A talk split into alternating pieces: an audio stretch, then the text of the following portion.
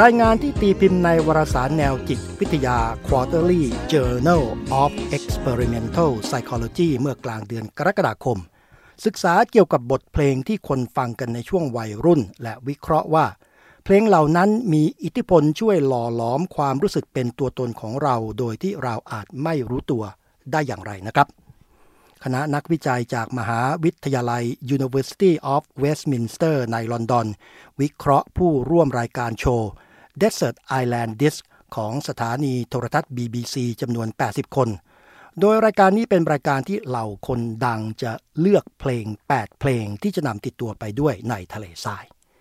จากการศึกษาดังกล่าวนักวิจัยพบว่าครึ่งหนึ่งของเพลงที่ผู้ร่วมรายการเลือกนั้นล้วนแต่มีความเชื่อมโยงกับความทรงจำที่สำคัญ ตั้งแต่สมัยที่มีอายุระหว่าง 10ถึง19 ปี หรือระหว่าง 20ถึง29 ปี ซึ่งนักวิจัยตั้งทฤษฎีว่าช่วงเวลาเหล่านั้น เป็นช่วงเวลาที่คนเราเริ่มสร้างเอกลักษณ์ตัวตนขึ้นมาครับ นักวิจัยยังพบด้วยว่าเพลงที่แขกคนดังในรายการโทรทัศน์นี้เลือก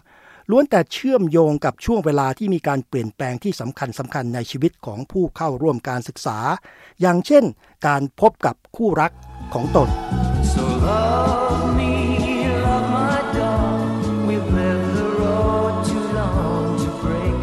รือการเริ่มเข้าเรียนในมหาวิทยาลัย รวมทั้งในช่วงที่มีเหตุการณ์สำคัญอื่น ๆ เกิดขึ้น ซึ่งมีอิทธิพลและส่งผลเปลี่ยนแปลงทัศนะความคิดและชีวิตของคนเหล่านั้น เป็นต้นครับ เดือนเพ็ญสวยเย็นเห็นอารามนภาแจ่มนวลดูงาม เย็นชื่นน้อยาม เมื่อลมพัดมา แคทเธอรีนเลิฟเดย์หัวหน้าคณะนักวิจัยที่มหาวิทยาลัย University of Westminster ตั้งข้อสังเกตว่า บทเพลงเหล่านั้นดูเหมือนจะมีอิทธิพลต่อรสนิยมทางดนตรีของคนคนหนึ่งไปอีกนานนับสิบปี และว่าความทรงจำดีๆ ที่ก่อตัวขึ้นในช่วงวัยรุ่น และในช่วงวัยผู้ใหญ่ตอนต้นนั้น คือสิ่งที่นักวิจัยเรียกกันว่า ช่วงเวลาของการค้นพบและกำหนดอัตลักษณ์ของตัวเอง ซึ่งสมองมักจะจดจำประสบการณ์จากเรื่องเหล่านี้ ได้ดีและมากกว่าช่วงเวลาอื่นใด